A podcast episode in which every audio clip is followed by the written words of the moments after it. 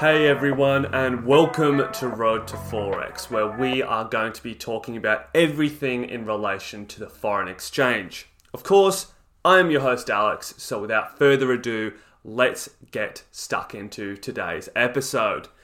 Now, today's episode is going to be an early Christmas present for you guys. I'm going to get into the very nitty gritty of trading, and that means that I'll be giving you a trading strategy. First of all, I want to say and give a bit of a disclaimer because this is Road Forex. It's no nonsense, and I want to make sure that I am not giving you guys any BS information. This is a podcast, so it is quite hard for me to explain something that is obviously visual. So please bear with me here, and if you don't understand, you can always email me at roadtoforex at gmail.com. Happy to answer any of your questions. So let's get on with the episode. So, this strategy is called the breakout strategy. And the first thing that we want to do here, and it's very crucial, is identify horizontal movement, accumulation zones, right? Now, the best way to do that for this strategy is to find double tops and double bottoms. So, when I say that, I don't mean you can just find double tops. I don't mean you can just find double bottoms. You need an area with both, a minimum of two, right? So you need that double top and you need that double bottom. Preferably, I always use three tops and three bottoms, so a triple bottom and a triple top, as my minimum requirements. That's me personally, right? You can do it with a double top and double bottom. Now, what we're going to do here after we find these areas is just make sure, right? We want to make sure that because Forex is not a game perfection, and we all know that, say, there's one high and the next high is just slightly higher. Does that mean, therefore, it is not a double top? No, it does not. I know, highly controversial, right? You're saying, Alex, that you're just explaining exactly what a bullish trend is. If the next high is higher than that one, then it must be. Well, again, remember this is a podcast. A lot easier to explain when you're showing it. But this is what I've always said to you guys. Forex is not a game of perfection. Just because it's slightly higher does not mean that trend is continuing. Hence why I usually go for three tops and three bottoms, right? One top could be at a dollar fifty, and the next top could be at a dollar fifty zero zero zero zero one. Right? As long as the next high or the next bottom is within seven pips of that high, the original one, the starting one, then yes, it counts. Because remember, you can draw out your Fibonacci tool. You could draw out a different resistance line. You could be waiting for that perfect entry, and the market's starting to come straight down to it, and it never hits it. And then it takes off in the other direction. How many times has that happened to you guys? But I can assure you, if you go and look at that all the times, it's nearly come down and taken off in the way you wanted it to. Draw out how close it was to there. And I promise you, it's usually within the 7 to 8 pip range but I like to say seven. So from that original one, you could have one that's three pips lower. You could have the next one that's four pips higher than that original top. And it's the same for the bottoms, but that all counts. They're very, very close. So what we do, knowing this within that seven pip range to the original high or the original low in that accumulation zone, that horizontal movement, we draw a resistance and support line from the highest point, not from the original top, wherever that highest high is, that's where we draw it from. Not from the wicks, don't count them. It's from the close of the bodies. That is what we want. So if the original high is, you know, two pips lower than the next one, do it from that next high, right? That's absolutely fine. Remember, it's so close. Within seven pips, I count it as a touch. I'm saying it's right there. It's absolutely fine for you to go ahead and do that. Now, if the next one is also four pips above that, remember that it'll be like, say, eight pips away from the original high. That's not really what we're looking for. Even if all the bottoms are roughly around the same place, that's still creating higher highs. We don't want that. So we want it always to be within that 7 pip range from the original high. Hopefully that all makes sense. I can picture it in my head what it looks like, but as long as it's in that range, it's absolutely fine. And for the bottoms as well, we draw out that support and resistance line. Now, why are we doing that?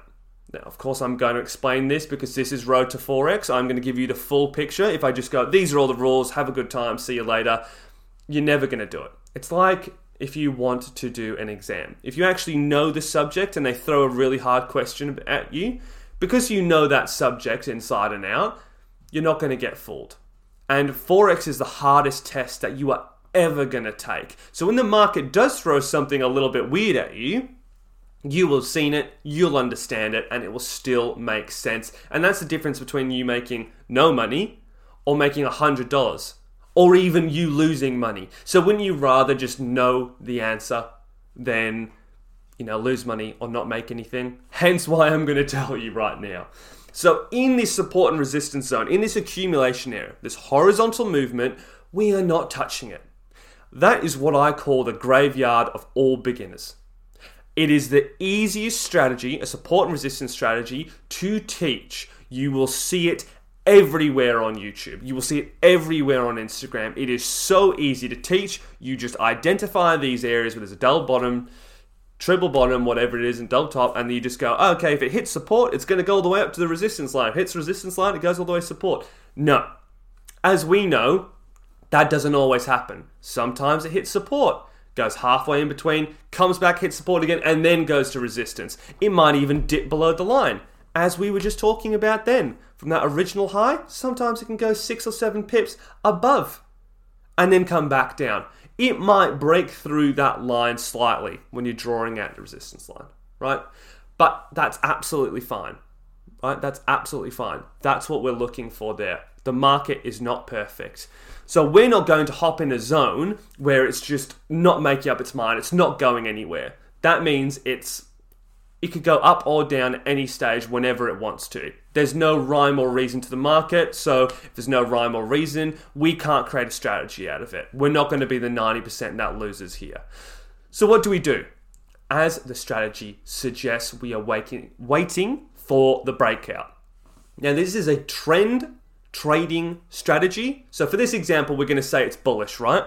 So, we draw out support and resistance, we identify the horizontal movement then above that resistance line that we've drawn, 10 pips above it, I am going to place a price action alert. So if you have TradingView, you, pra- you place the price action alert, means when price comes up to that point, the mark comes up to that point, you get an alert. Download the app on your phone. That means you can continue with your full time job. You can go for that run. You can go to the gym. You can have dinner with your parents, and you don't have to worry about the market. But as soon as it hits, go into trading mode. Now, when that does hit that price movement, that 10 pips above resistance zone, does that mean we're hopping in? Absolutely not. We are waiting for one specific thing a big bullish move in this case. Of course, if it was going down, we'd need a big bearish move. So, what we do not want to see is a lot of little candlesticks moving up to that 10 pips. We don't want to see three or four small candlesticks. That's like a snail right? Is that a big, strong, bullish movement? No, of course it's not. That's a very weak sign of bullishness. It shows me that there's not a lot of buyers in the market or the trend is going to end or something along those lines, right? If I see that snail slowly inching its way up to that 10 pip line, don't want to see that. I want to see the two medium sized candlesticks or one large one, preferably. Because say it is a couple of pips beneath your resistance line at price action, and you get one big candlestick. It pushes through the resistance line, it hits that 10 pip line, right? And the candlestick closes. We always wait for the candlestick to close, guys. Always. It closes above that 10 pip line. That candlestick might be 13, 14 pips. That's lovely. 13, 14 pips, anything above that, we want to start hopping in.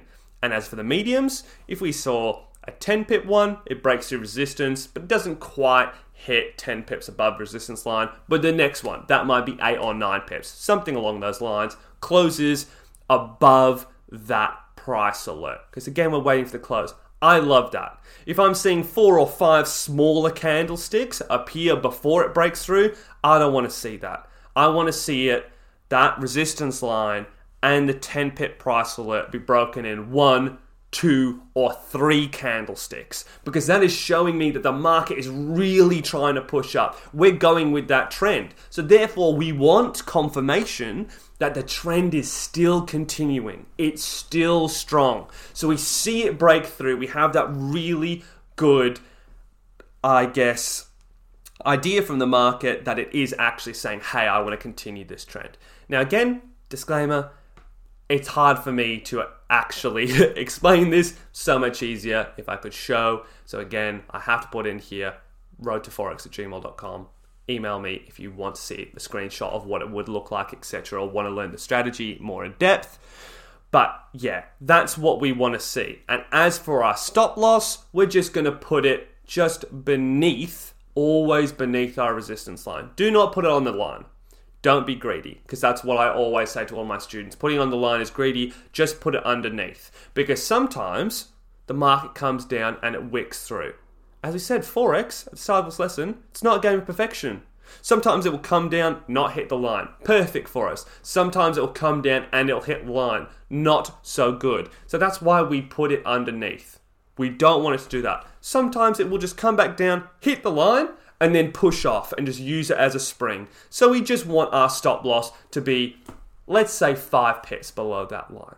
Three to five pips below the line. Just enough for a wick to come through because it might not close on that line. Just to prepare us here. Realistically, guys, only aim for a 1 to 2 here. A 1 to 2 risk to reward ratio. Don't be greedy. You're probably only be looking at 30 to 40 pips max in a move. So have your stop loss around 15 pips maybe even have your stop loss at 20 pips, something like that. So if it does, you can still get that, you know, one to two. And the better you get at this, you know, the tighter your stop loss is going to be, etc. Now, although I have taught you this, and this is a strategy that I personally used without any indicators to pass an FTMO strategy, I had back tested this. I understood what all the moves look like, and I want you to do that as well. Back test it. Just because I've taught you this here does not mean you can just straight away be a master of it. Be smart. Go backtest it. Have a look at what everything actually looks like, right? There are indicators that I use, such as the RSI and the EMA, to add further confluences to it to make sure that everything is going well. I've even added pivot lines in there, for example. I know other other students have added parabolic SARs, awesome oscillators on there, stochastic EMAs there's a few different ways that you can go about it depending on the trader that you are. But we're already 13 minutes in, and that is way too complicated to talk about in terms of a podcast. So I have given you a strategy to use. You can put it in the market, but be smart, be a professional trader, backtest it, look at it, make sure you understand it. I'm always here. As I said, I plugged my uh, email in a few times, so I'm not going to do it again but that is going to be it for this episode. I've also made a Patreon, guys, and I'm going to link it in the description here. So if you want to donate to the channel, that would be amazing. It means I can put more, I guess, of these uh, podcast episodes out, and I might even turn this into a YouTube video if you guys liked it, and then chucked it on my Patreon so that you guys can actually understand what this is and I'll give you a strategy for free basically. So if you want to help me out, please do. If not, I will see you in the next episode, guys. Stay safe and have a great day.